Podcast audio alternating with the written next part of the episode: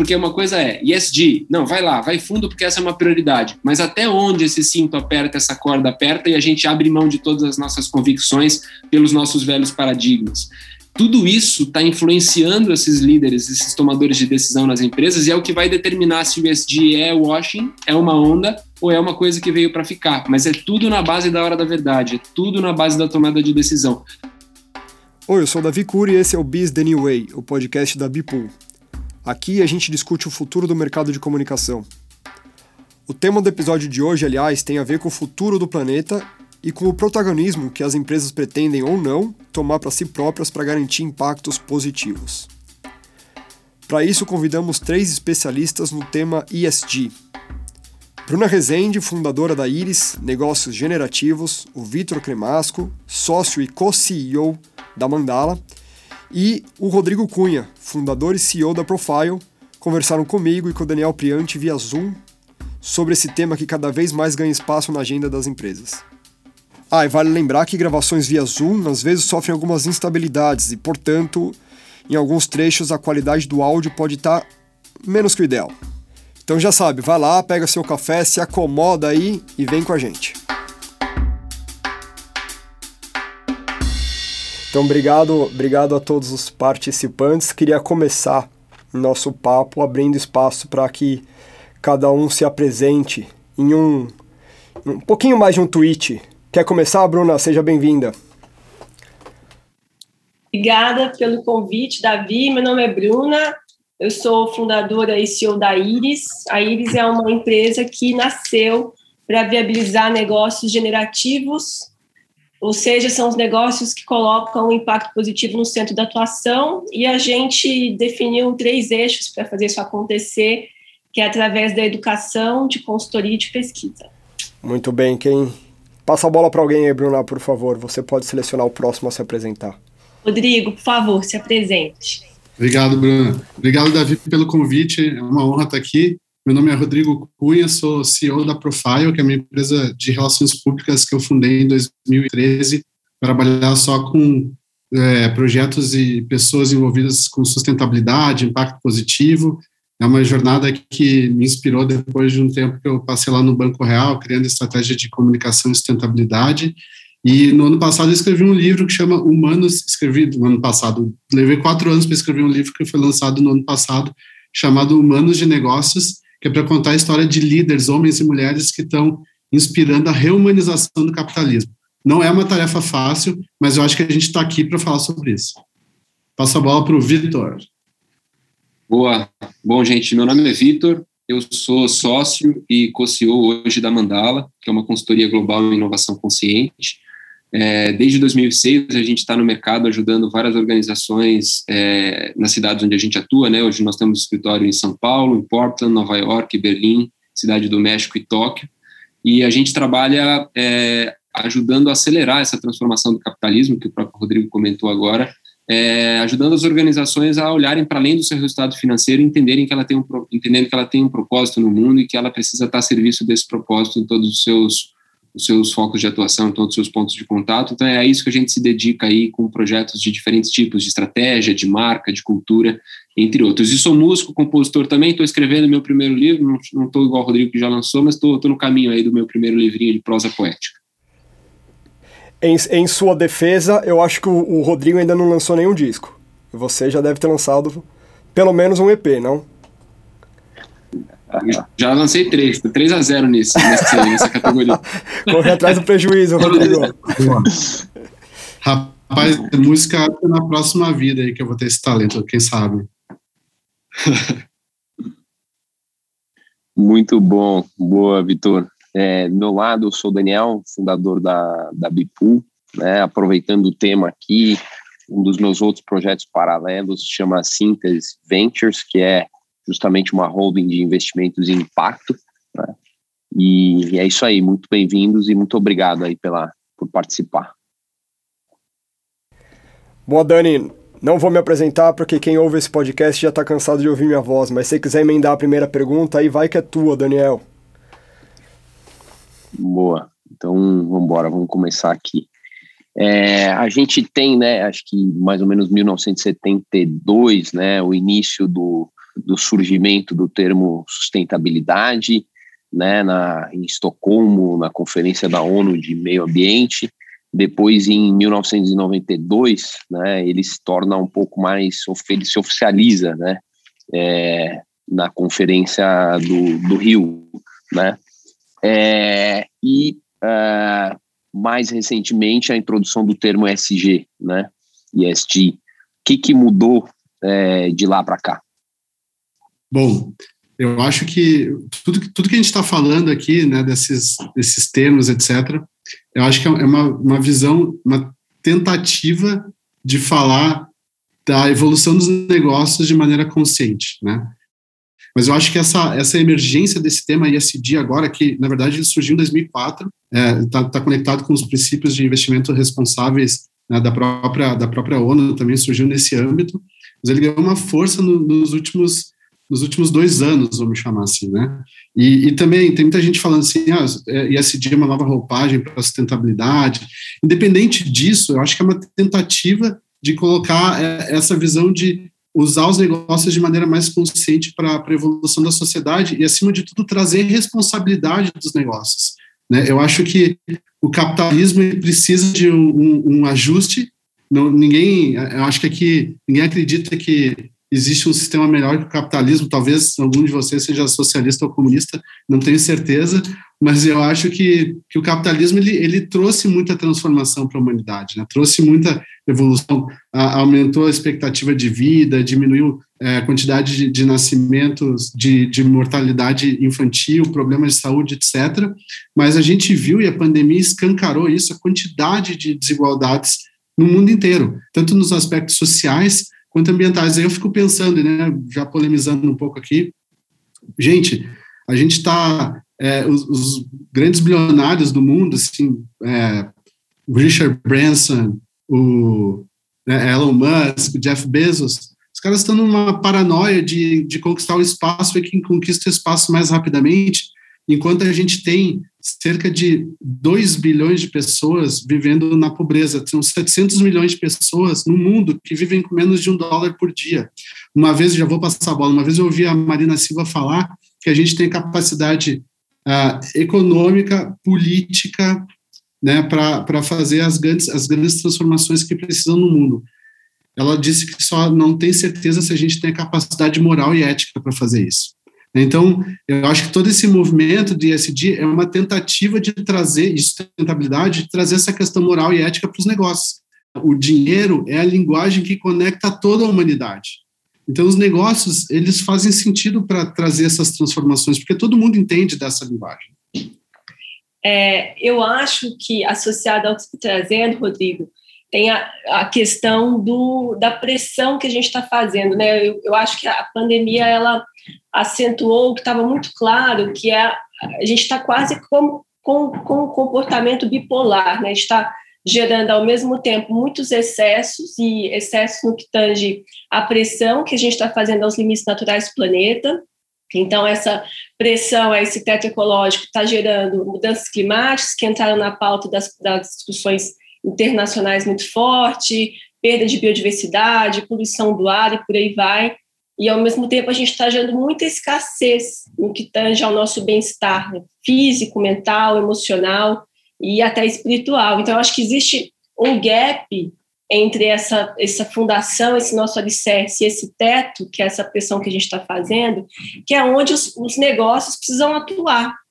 E eu acho que é por isso que a pauta ISD, que na minha visão é ela se traduz como o jeito de fazer negócios, né? quais são práticas de fazer negócios, que tem inclusive uma conotação distinta do que é impacto necessariamente, como um acelerador da sustentabilidade aqui no Brasil, especificamente, que a gente está vendo isso muito quente, e no mundo como um todo.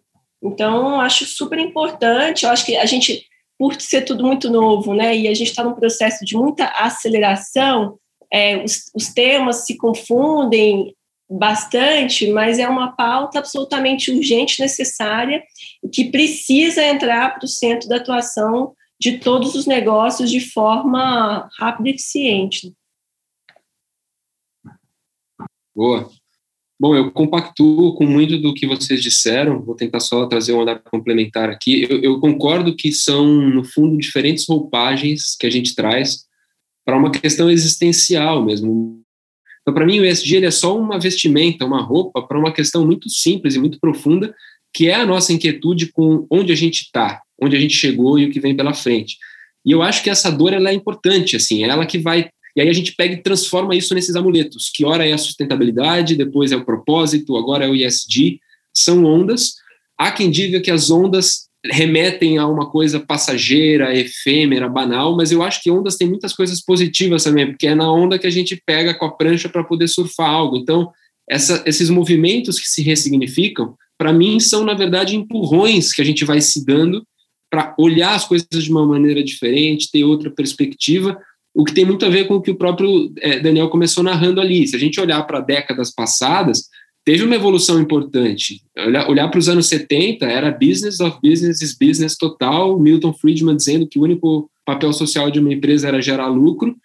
Nos anos 90 vem o Triple Bottom Line, que começa a falar de social, de ambiental, de econômico, mas ainda numa lógica muito periférica, né, em que departamentos de responsabilidade social corporativa sem visibilidade, sem recursos, às vezes com duas, três, quatro pessoas, estagiários, eram responsáveis pelas ações bem intencionadas e idôneas de uma organização, enquanto o core, no paralelo, estava lá gerando passivo.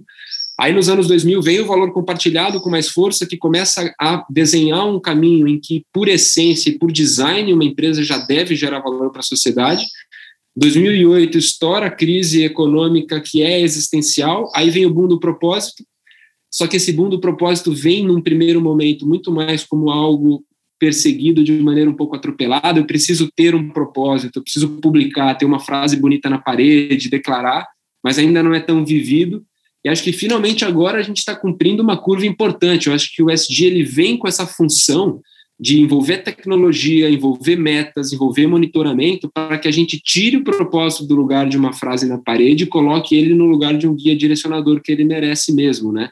Com profundidade, com coerência, com senso de urgência.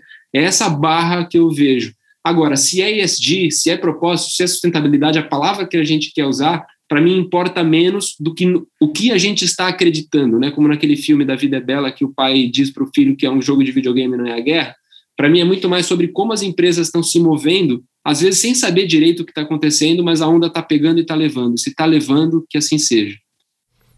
Turma, vocês citaram um pouco de timeline aí, evolução do tema, da agenda e até das ações.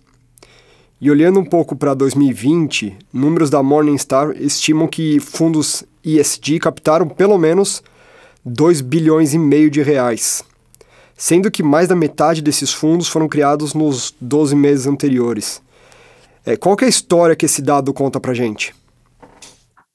Davi, acho que o que esse dado traz é uma, uma evolução né, do, dessa perspectiva de olhar para os né, investimentos com esse, com esse viés de, de SD. Né? O que esses fundos estão falando assim é, é como, como aplicar o meu dinheiro. É, onde eu aplico meu dinheiro né, o, o, produto que eu consumo também é um ato político, né, dá, dá o tom do que eu acredito que é importante e verdadeiro para a sociedade, né, em termos de, de evolução. Então, se está crescendo essa quantidade de fundos disponíveis para serem investidos né, em SD, aqui a gente está separando um pouco o investimento em SD né, do, de uma uh, práticas de SD da, das empresas. Então, são, são empresas que têm práticas de SD onde os fundos né, alocam um capital ali.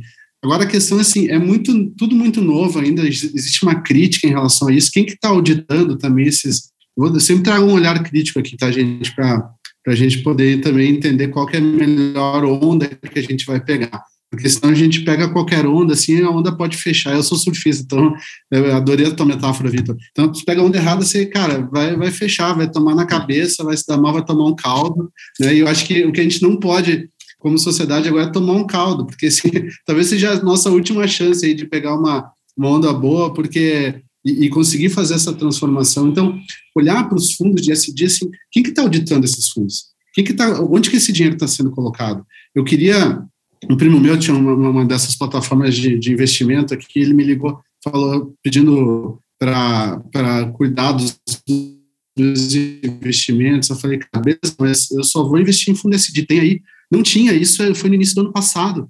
E ele me falou, bom, daqui a uma semana vai ter. Né? Estou falando da XP, que é a maior plataforma de investimentos. E daí o cara abriu um fundo, daqui a pouco, hoje já tem um monte de opções diferentes de fundo, e, e, e eu estou vendo surgir um monte em vários lugares, mas eu não sei de fato de onde que, como é que esses fundos estão sendo montados e como é que está sendo investido esse dinheiro. Então, eu acho que precisa ter esse olhar também, e vale a mesma coisa para, já ampliando um pouco aqui, para a questão de compensação de projetos de, de crédito de carbono. Se todo mundo resolver e compensar os projetos de é, compensar suas emissões hoje investindo em projetos de crédito de carbono não vai ter suficiente no mundo e mesmo esses projetos que estão sendo investidos de fato eles estão plantando a árvore que estão que estão prometendo ali então mais do que compensar ou, ou ter é, é, é, ter uma indulgência mental de dizer assim ah eu estou investindo em SD estou fazendo minha parte pelo mundo. De fato como que esse dinheiro está sendo investido? Como que esses projetos de crédito de carbono estão sendo feitos? Então acho que a gente precisa ter essa, esse cuidado também é, com toda, toda a, todo o arco, né, toda a dinâmica de investimento, desde o início até o final, porque a gente não tem mais tempo para ficar navegando superficialmente nessas transformações. Câmbio. Perfeito. Vou completar aqui isso aqui antes de passar a bola para a Bruna. Não, não, não vou ser redundante aqui com, com o Rodrigo, que acho que eu assino embaixo aí tudo que ele colocou. Acho que o que mais fica para mim de um número como esse, é, e aí poderia ser um pouco maior, um pouco menor, enfim, isso tem variações também se a gente compara ano a ano e tudo mais. Acho que o mais importante é ver que pouco a pouco a temática de impacto com a roupagem ESG agora está furando a bolha financeira, né? Se antes isso era uma questão, como eu falei lá atrás, periférica de responsabilidade social, depois isso começou a amadurecer do ponto de vista estratégico, de comunicação, marketing de valor compartilhado, agora está virando definitivamente uma pauta econômica também. É, e isso é muito positivo para todas as ambições que a gente tem. Tem outros dados do ano passado que mostram né, que SP500 e ESG superou o SP500 normal nos Estados Unidos, mercados emergentes tiveram o mesmo movimento, na Ásia essa discrepância é até maior, no Brasil mesmo o índice de sustentabilidade da Bolsa é, teve menos perda que o índice geral. E acho que esses dados, pouco a pouco, vão mostrando que, de novo, não é aquele assunto, não é um tema de vamos todos dar as mãos e cantar com baiá, que isso aqui é sobre resultado, isso daqui é sobre perpetuidade dos negócios, né? É, e acho que com essa linguagem, pouco a pouco, a gente vai conseguindo angariar novos embaixadores, né? Novos novos atores nessa história que talvez antes um pouco mais céticos não conseguiam entrar nesse discurso. Acho que esse é o grande ganho, é o grande legado desse momento em que eu concordo totalmente que tem muita onda ruim ainda, tem muita informação desencontrada, tem muito fundo e tem muita iniciativa mal auditada, mal parametrizada, ainda não está tão claro para muita gente o que é exatamente ESG, muita empresa falando que é ESG, aí tem o ESG Washington, que a gente tem esse risco também, muita coisa ainda tem ruído, mas sem dúvida está virando uma linguagem mais pragmática e esse é um ganho enorme que a gente tem nesse momento, a meu ver a, a quantidade de sendo abertos agora, fundos IST pela, pelos bancos de investimento, etc., eles trazem materialidade para um assunto que para a pauta. Isso é bem importante, né? É, da só que assim, da perspectiva, sendo bastante honesta com vocês e vendo que convivo e vivo nesse mundo dos investimentos de impacto, o que, o que a gente percebe é que os investidores qualificados ainda, né, na sua maioria, hoje é, agosto de 2021, eles ainda estão olhando para o resultado e o retorno que os fundos estão trazendo para eles. Isso é uma realidade. Né?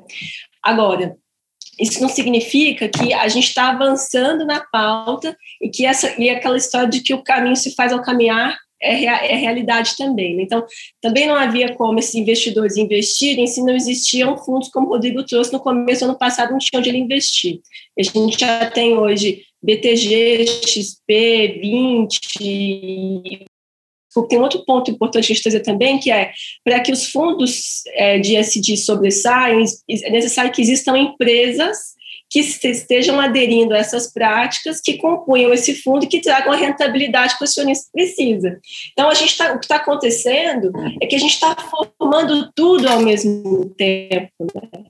E esse é, essa é a, é a beleza de se viver no, no, no momento que a gente está vivendo. Está tudo para ser construído e a gente está aqui para fazer isso de uma forma que seja pragmática e assertiva, porque a gente tem um sprint de 10 anos, a gente abriu 2021 agora, uma sprint para poder fazer essa virada de jogo. Então, tem números que falam que até 2025 50% de todos os fundos de investimento vão ser de ESG. E aí eu acho que as regras, elas vão se dar, né? Então, assim, eu acho que a conformidade, os parâmetros, as métricas, elas vão se formando à medida que os negócios vão avançando nessa adequação e os fundos vão dando suporte para rastrear e atestar o lastro da eficiência de tudo isso.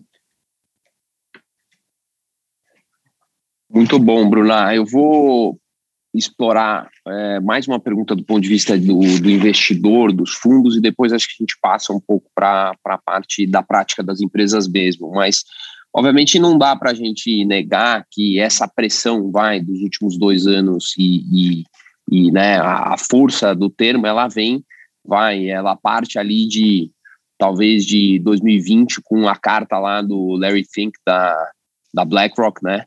Onde aquilo é um marco, né, que, é, que coloca uma pressão no, sobre o sistema financeiro inteiro, né, é, para olhar ESG, né. Mas aí você tem, como, Bruno, como o Vitor é, mencionou agora, né, você tem no ano de pandemia é, S&P é, ESG é, outperforming é, é, S&P, né.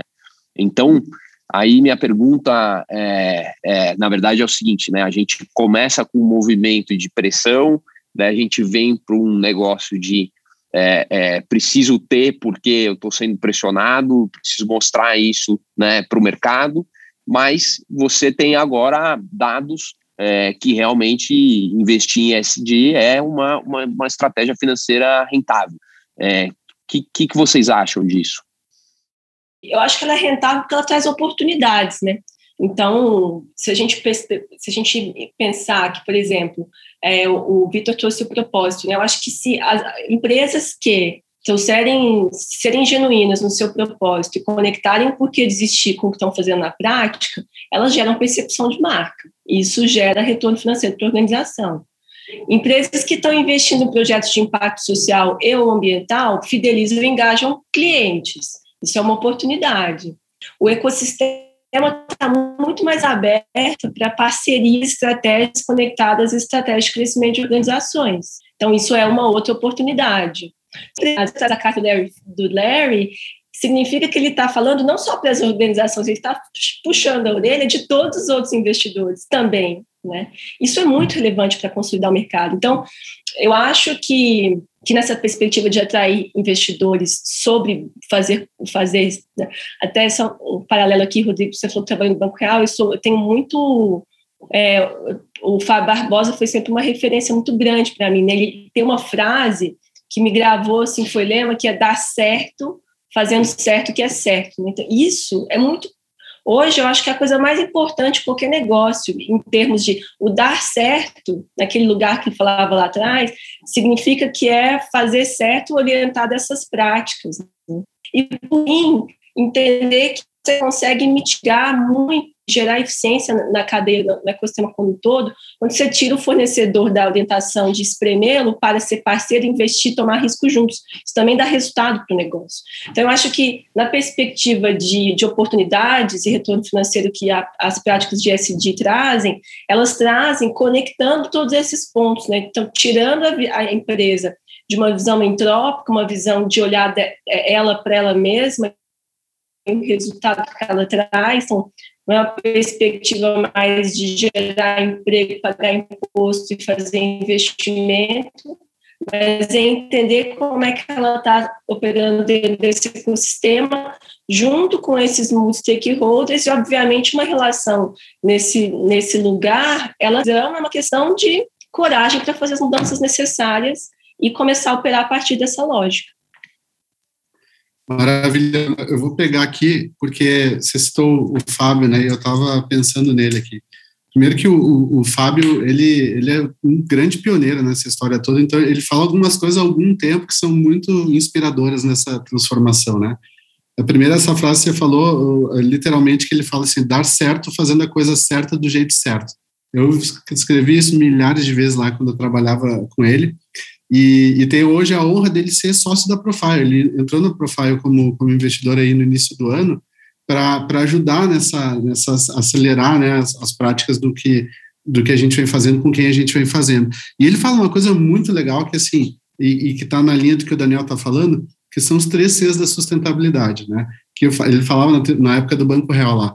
Ou que o cara muda por é, convicção, porque acredita que esse é o caminho, né? Então, as empresas pioneiras, os investidores pioneiros fazem essa transformação porque já viram que precisa mudar, porque o tamanho, o, o, esse ano a gente chegou no dia do cheque especial da Terra, aí no Overshooting Day, dia da sobrecarga da Terra, é, mais cedo do que a gente costumava chegar antes. Né? E cada ano que passa a gente chega mais cedo, quer dizer que a gente já consumiu todos os recursos que a Terra é capaz de regenerar. Esse ano foi no dia 29 de julho, se eu não me engano. Então, cada ano está chegando mais perto, quer dizer que a gente está é, causando um dano bem grande para os recursos naturais e agora que a gente está falando, né, Bruna, quando você fala em regeneração, é como é que a gente muda esse caminho? Você está trabalhando com isso, a gente precisa encontrar um jeito de mudar. Então, quem acredita faz por convicção, faz. Primeiro, tem outros que fazem por conveniência, porque já viram, né? Então, sei lá, lançaram um monte de fundo ISD, a galera está investindo lá. Eu preciso ter esse fundo também, como é que eu faço? Ou então, como um cara falou, é, o Fábio comentou uma história, disse que tinha um executivo de uma grande empresa e falou assim: Vem cá, Fábio, você conhece uma pessoa aí de, de SD que eu preciso contratar alguém para minha empresa? Porque tá todo mundo me perguntando se eu tenho, eu preciso ter alguém que trabalhe com SD. Então, esse cara está na visão da conveniência, já viu que é importante. E tem outros também, que é o terceiro C da sustentabilidade, que vão pelo constrangimento. Todo mundo já mudou, eu vou precisar mudar também. Então, é muito bom que todo mundo esteja falando sobre isso e SD toda hora, porque esse é um caminho de transformação que é do nosso espírito do tempo, nesse momento da nossa, da nossa geração, né? Essa é a geração que tem que fazer essa transformação. A gente tem essa carga nos ombros também. Eu tenho três filhos, estou a caminho do quarto. Gente, eu fico pensando assim, meu Deus, o que, que vai ser é, o Martim que vai chegar agora em outubro? O que, que esses moleques vão herdar? E o meu maior, o Augusto, tem 17 anos. E ele já está pensando, já tem essa preocupação super politizada, assim. Gente, qual qual o legado que a gente vai deixar para essa, essa turma? E estando mais uma vez o Fábio, ele fala assim: não sei se a gente está deixando um mundo melhor, mas que a gente está deixando filhos melhores para o mundo, sim. Né? E eu estava pensando nessa questão geracional. A questão geracional é, lembrando daquela série Mad Men, não sei se vocês viram, mas o, o Vitor, é, bom, vocês todos trabalham em comunicação, deve ter visto. Tem uma cena lá que o cara vai fazer um piquenique com a família, enche de lixo o gramado, entra no carro, vai embora e, e, e o take fica parado, o carro se movimenta, sai e quando, é, quando para a cena tá uma quantidade enorme de lixo. Essa era a geração né, que, que acelerou muito o capitalismo nas últimas décadas. Tem uma geração que a gente está falando agora que está tentando fazer essa transformação em uma ponte. E tem uma geração que vem, que vem com uma carga de transformação. Agora, o que a gente pode fazer agora né, para conseguir trazer uma nova perspectiva de evolução. E por isso que o ESG, para mim, é uma coisa muito empolgante, sustentabilidade também, porque traz o foco dessa transformação. E é esse o caminho que a gente tem que olhar. Não adianta ficar dizendo o mundo acabou, né, os estragos são enormes, a gente não vai consertar. O que a gente pode fazer para resolver? E não é voando, não é voando para o espaço, gente. É aqui. o que a gente precisa fazer é aqui agora. Eu vou ser breve aqui, porque as, as duas respostas deles foram excelentes. E aí, pra, de novo, para tentar somar aqui não ficar redundando, é... acho que vale a gente olhar para uma questão da empatia também, que é muito importante nesse processo, porque a gente fica falando desses números, desses indicadores, e parece que está tudo indo já e está tudo movendo. Às vezes pode parecer até meio simples, mas tem uma força positiva externa que mostra o ESG, que mostra que as empresas estão performando quando tem propósito e tudo mais, mas tem uma outra força de resistência muito grande. Eu, como consultor que estou no dia a dia, a gente tem que ter muita empatia com quem é responsável por essa mudança, porque o sistema é desenhado de uma maneira muito perversa. A gente tem que lembrar que os próprios conselhos que aprovam coisas e que gerenciam essas grandes organizações, tem pouquíssima gente nele, neles que entende de ESG, que tem conhecimento sobre é, é, é, uma série de questões sociais, ambientais e de governança são todos é, formados tradicionalmente com aquela lógica de executivo, MBA e tudo mais, que são as pessoas que estão opinando e estão é, definindo os caminhos e os rumos das organizações. Então, tem uma limitação de conhecimento, tem uma competitividade dentro das organizações que não ajuda certas pessoas a tomarem essa liderança individual comprometida e puxar as mudanças. Basta a gente ver a polêmica recente com o desligamento do Emmanuel Faber, do, do CEO da Danone, que gerou uma polêmica enorme. E aí a gente aqui não é uma questão de, de tomar partido de nada, mas de fato não entregou certos resultados econômicos e comerciais da Danone, ainda que ele tivesse levando a agenda de sustentabilidade muito a sério. Qual que é esse ponto de equilíbrio? Até porque uma coisa é ESG, não, vai lá, vai fundo porque essa é uma prioridade. Mas até onde esse cinto aperta, essa corda aperta e a gente abre mão de todas as nossas convicções pelos nossos velhos paradigmas? Tudo isso está influenciando esses líderes, esses tomadores de decisão nas empresas e é o que vai determinar se o ESG é washing, é uma onda ou é uma coisa que veio para ficar. Mas é tudo na base da hora da verdade, é tudo na base da tomada de decisão. Por isso eu me preocuparia menos com os números e mais a gente está entendendo também o que a Bruna comentou. Por que, que melhora o resultado? Porque a experiência do cliente, porque são relações mais duradouras, porque atrai e retém talentos, e aí começar a fazer essa engenharia reversa, que a meu ver é o que vai de fato é, embasar essa mudança de uma maneira mais consistente. O Vitor, você citou aí é, é, questão cultural da empresa e até falta de conhecimento de, de, de stakeholders na implementação do, de estratégias ESG nas empresas. Essas são as principais dificuldades, os principais desafios, ou vocês enxergam outros desafios que acabam sendo barreiras nessa evolução? Davi, eu acredito que esse é um ponto muito importante é um dos que eu mais destacaria, né? É, lideranças corporativas, de fato, não conhecem muito esses assuntos, mudanças climáticas, direitos humanos, economia circular, a gente poderia dar uma lista enorme aqui, não são suas especializações, não são suas áreas de conhecimento, o que leva a uma tendência de que as decisões continuem sendo tomadas mais orientadas por questões pragmáticas de negócio. Então, acho que esse é um ponto, né? É, cada vez mais as empresas que estão puxando a agenda ESG estão tendo essa maturidade de estabelecer certas cadeiras no conselho específicas, como o próprio comentou, ah, não sei o que, preciso de alguém na minha empresa, estou atrás de um conselheiro, esses dias alguém escreveu, estou atrás de um conselheiro especializado em direitos humanos, você conhece alguém que poderia ocupar esse lugar? Isso é bacana, porque vai mudando essa configuração e vai mudando o peso dessa voz, né, dentro desses conselhos, acho que esse é um ponto. Outra questão que eu acho que dificulta muito para algumas empresas ainda é a superficialidade do, do lidar com o tema de modo geral. Primeiro, uma visão rasa do próprio impacto. Eu acho que muitas empresas estão muito imaturas em ferramentas e tecnologias de diagnóstico do seu próprio impacto. É, não sabem o, o, que geram do ponto de vista social, ambiental, não têm uma leitura fiel da sua governança. Algumas vezes acreditam até que estão performando bem, porque não parametrizam, não olham para benchmarking, nem sequer setorial, quanto mais global, o que, o que vira uma bola de neve porque essa empresa dificilmente vai ter condição de, inclusive, olhar para esse impacto integrado ao core, ela vai continuar vendo como algo periférico e ela não vai entrar nos tabus na hora que tiver que entrar, porque não tem conteúdo, não vai ter substância para falar sequer de impactos diretos, às vezes o resíduo que eu gero, quanto mais entrar em discussões mais sofisticadas de regeneração ou de decrescimento, por exemplo, que é uma coisa muito importante da gente abordar nos dias de hoje. Assim, até quando a gente vai ficar falando de empresas crescerem se o mundo não suporta? Então é uma régua gigantesca que a gente está no, no passo um dessa escada, do meu ponto de vista. Eu que estudo isso e trabalho isso como consultor, é, sigo aprendendo muito a cada dia. Imagina o executivo que está lá na mesa precisando tomar decisão e entregar resultado do trimestre. É, e, e, e, eu acho que isso se conecta também com um terceiro ponto que me vem com a tua pergunta, que eu acho bacana. Para navegar bem em ESG, não sei se, se, os meus amigos aí vão concordar, mas transparência é uma coisa muito importante. É, abrir os dados, reconhecer as lacunas. É, eu ainda vejo muitas empresas que estão entrando nessa onda ESG no lugar de palanque, assim, no lugar de mostrar tudo que faz, se orgulhar dos seus projetos que são bacanas, mas ainda não colocar os dedos nas feridas. E eu acho que assim como a gente falou de inovação aberta no passado, a gente precisa falar de uma espécie de ESG aberto, assim, em que a empresa não vai resolver tudo sozinha.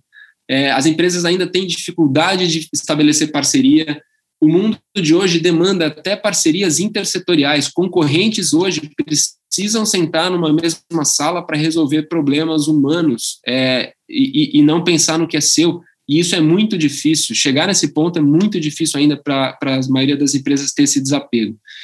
Então, transparência, profundidade de conhecimento e conselhos e lideranças bem preparadas para ficar em três aqui. Talvez o Rodrigo e a Bruna queiram me complementar. Posso ir, Bruna? Legal. Então, bom, Vitor, acho que foi ótima pergunta, Davi. Gostei muito do que o, o Vitor trouxe aqui. Vou pegar um, um, ponto e depois trazer outros dois. Mas eu acho que tem essa questão da, da transparência, é fundamental. E eu acho que ela é inibida pela dinâmica de mercado. Né? É, e o que eu quero dizer com isso? É que as empresas são obrigadas a apresentar resultados bons a cada três meses. E, e esses resultados bons, né, a pressão do, do, da, da, apresentação da demonstração de resultados trimestrais, ela traz uma série de, de problemas, de práticas de gestão, porque nem sempre ah, os executivos são, têm, têm a coragem de, de apresentar resultados ruins ou tomar decisões que vão impactar os resultados. Eu vou dar um exemplo. Né, eu, eu falo sempre da da, daquele exemplo da Vale, né, que houve lá o grande desastre em, em Brumadinho, e eu brinco, e eu falava disso antes dos James Bonds corporativos, né, que são os executivos que têm licença para matar desde que entregue resultados para os acionistas. E era uma brincadeira, mas virou verdade, porque quando você pensar né, que o pessoal da Vale lá sabia que tinha um risco de romper a barragem e ninguém falou nada, por que não falou nada? Porque se você fala desse risco, isso impacta no preço da ação e, e logo cai o valor das ações, ninguém toma nenhuma decisão por causa disso, e acontece um desastre desse tamanho. Então, esse, esse é um limite para a transparência. Né? Como é que, qual é o executivo que vai ter coragem de ir lá e falar sobre isso dessa maneira, de forma tão aberta? Então, isso exige muita coragem. Então, acho que ISD está conectado com coragem de fazer essa transformação, de puxar a fila, sabendo que talvez tenha um impacto no valor da empresa no início, do jeito que o mercado precifica. Então, essa pressão do mercado ela, ela para mim é, um, é, um grande, é uma grande barreira. Que bom que tem os fundos mostrando que empresas que investem em SD têm uma valorização melhor no longo prazo. A gente precisa olhar para isso, para o longo prazo, em detrimento do curto prazo. E para mim traz uma outra questão que é que, que é, para mim está na raiz de toda essa história, que é a separação da, da, da natureza. Né? A gente olha para os negócios, para as empresas, como se fossem coisas desconectadas do planeta essa visão do crescimento infinito, né? Os, os, os, modelos econômicos são todos baseados nessa visão de que os recursos da Terra estão disponíveis de maneira infinita, mas não estão. Né? Isso traz uma série de, de problemas, de desigualdades que a gente já falou aqui, que está conectado com essa grande separação da, da, natureza. Começou lá com Descartes, né? Com toda essa história do cartesianismo, de olhar para a natureza como máquina e usar essas metáforas de uma maneira um pouco deturpado. Eu estou lendo aquele livro A Invenção da Natureza, da Elizabeth Wolff, sobre o Alexander von Humboldt, que foi um dos primeiros caras que olhou para para interdependência, né, para palavras que a gente usa agora, mas que não sei porquê ficaram paradas lá no início do, do século XIX. E a gente foi avançando com o capitalismo, revolução industrial e deixou isso de lado. E agora a gente está se reconectando com isso.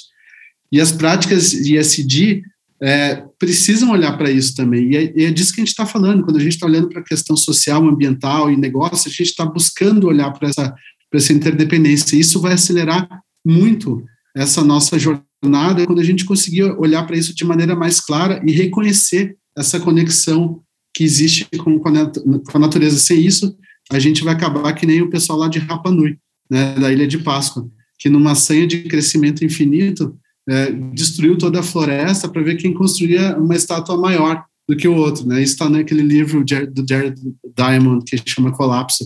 E quando viu, as estátuas eram gigantes e a floresta cada vez menor, acabou a civilização lá. É isso que a gente quer? Não é isso que a gente quer. Então a gente precisa aprender com essas pessoas que já passaram e deixaram ensinamentos para nós, tanto tribos como caras como o Humboldt. Eu acho que tá tudo dito aqui, gente.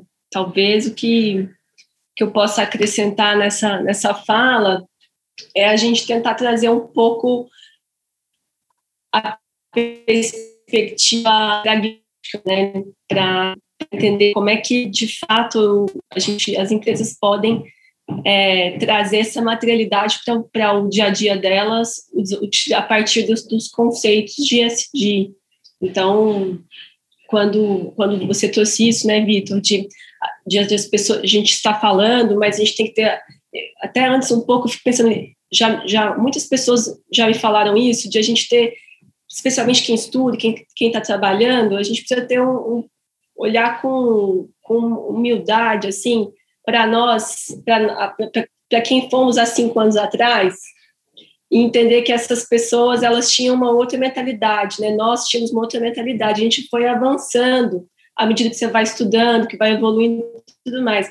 E aí quando a gente pega, por exemplo, é, hoje o perfil das pessoas que estão no conselho de administração, que tem, é bastante homogêneo, né? A maioria deles são pessoas de 60 anos, homens brancos e, e tudo mais.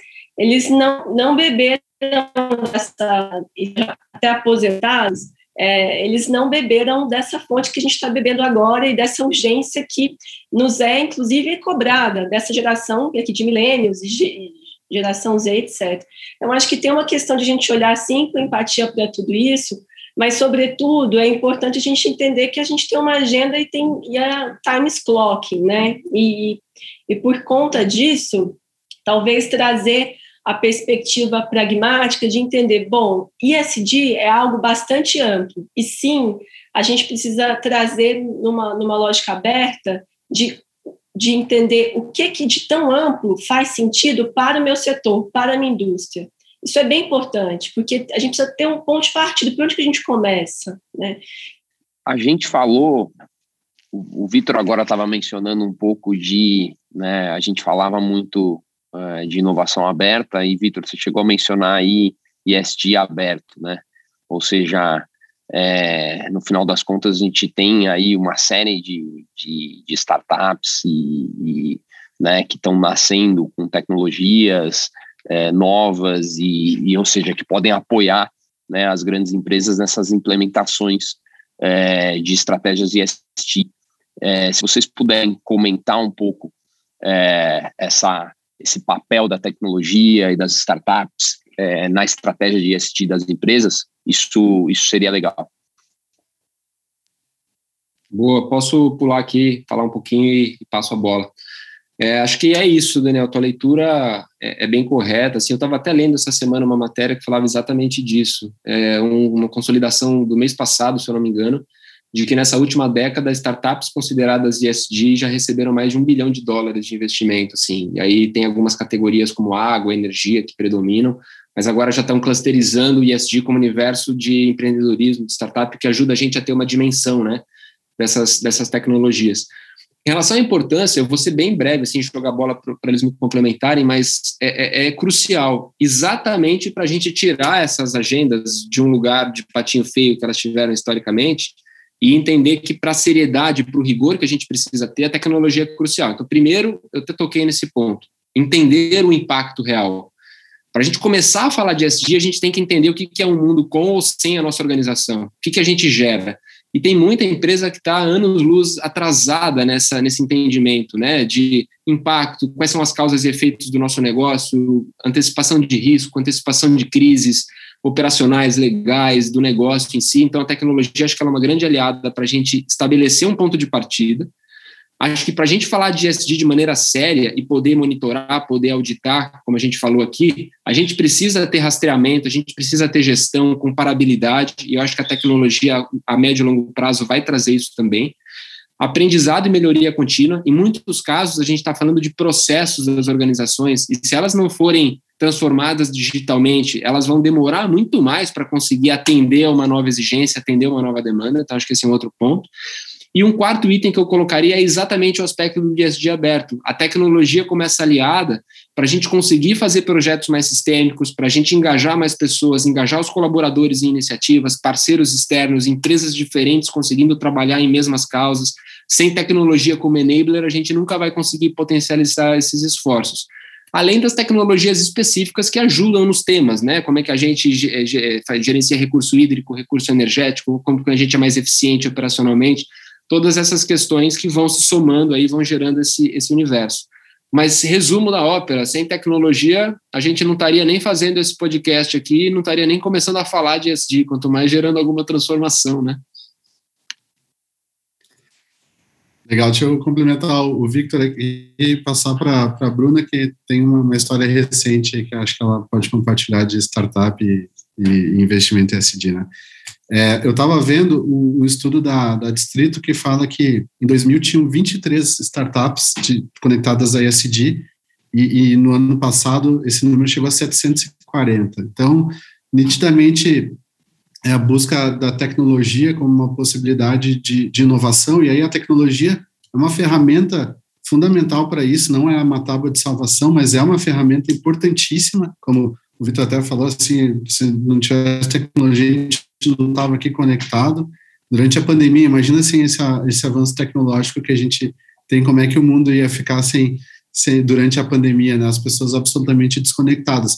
E eu acho que as empresas estão buscando isso, né? Estão abrindo labs de inovação com foco em SD, tentando encontrar as, as startups que, tão, que podem trazer soluções para esses problemas de gestão que estão cada vez mais, mais evidentes.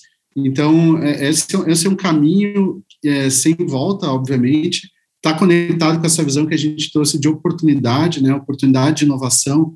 Vai ser preciso investir cerca, estudos diferentes falam, mas por volta de 50 trilhões de dólares até 2040 para conseguir atingir as metas de desenvolvimento sustentável que a gente se propôs, né, 2030, no caso das metas da ONU. Então, vai ter muito dinheiro na mesa, muito investimento na mesa para fazer essa transformação. Então, naturalmente, vão surgir muitas startups com esse viés de tecnologia para ajudar a avançar a agenda de ESG. Essa é uma ótima notícia.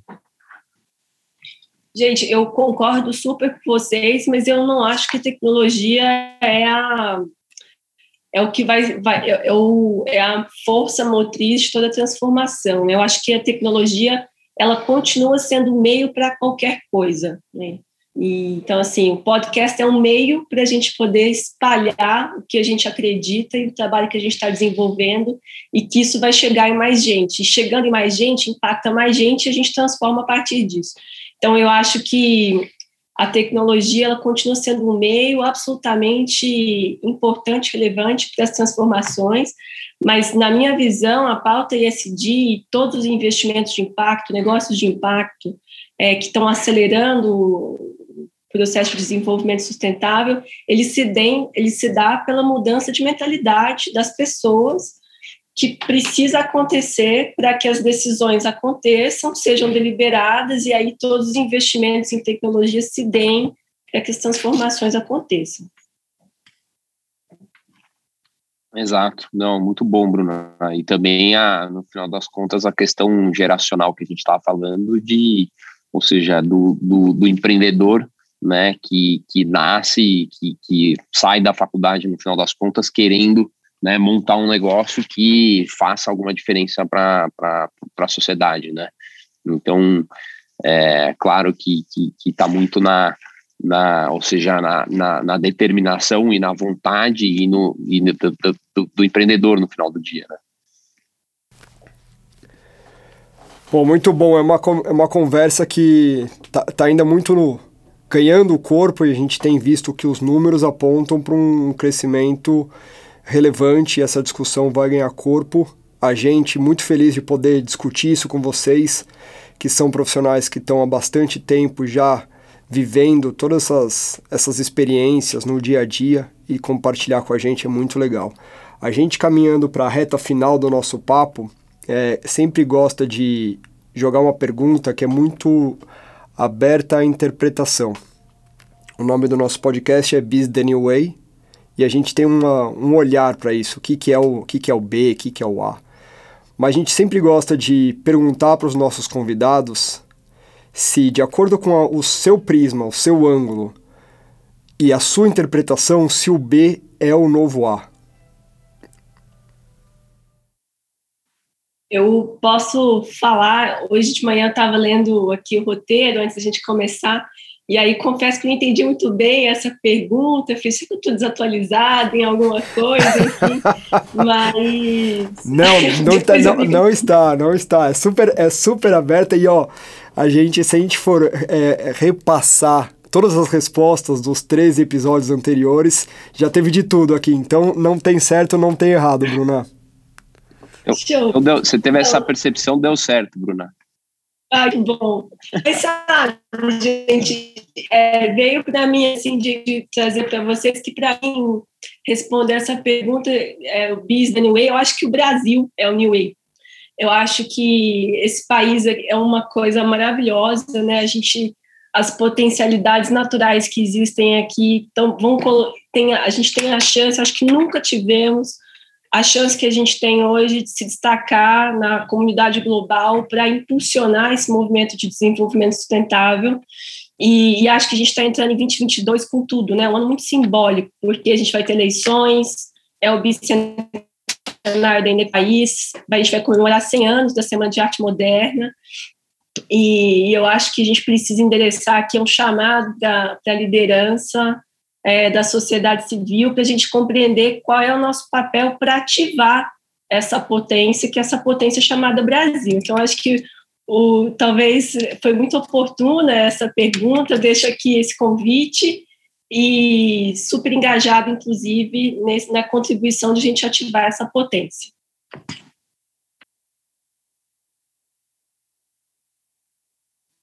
Posso, posso responder aqui.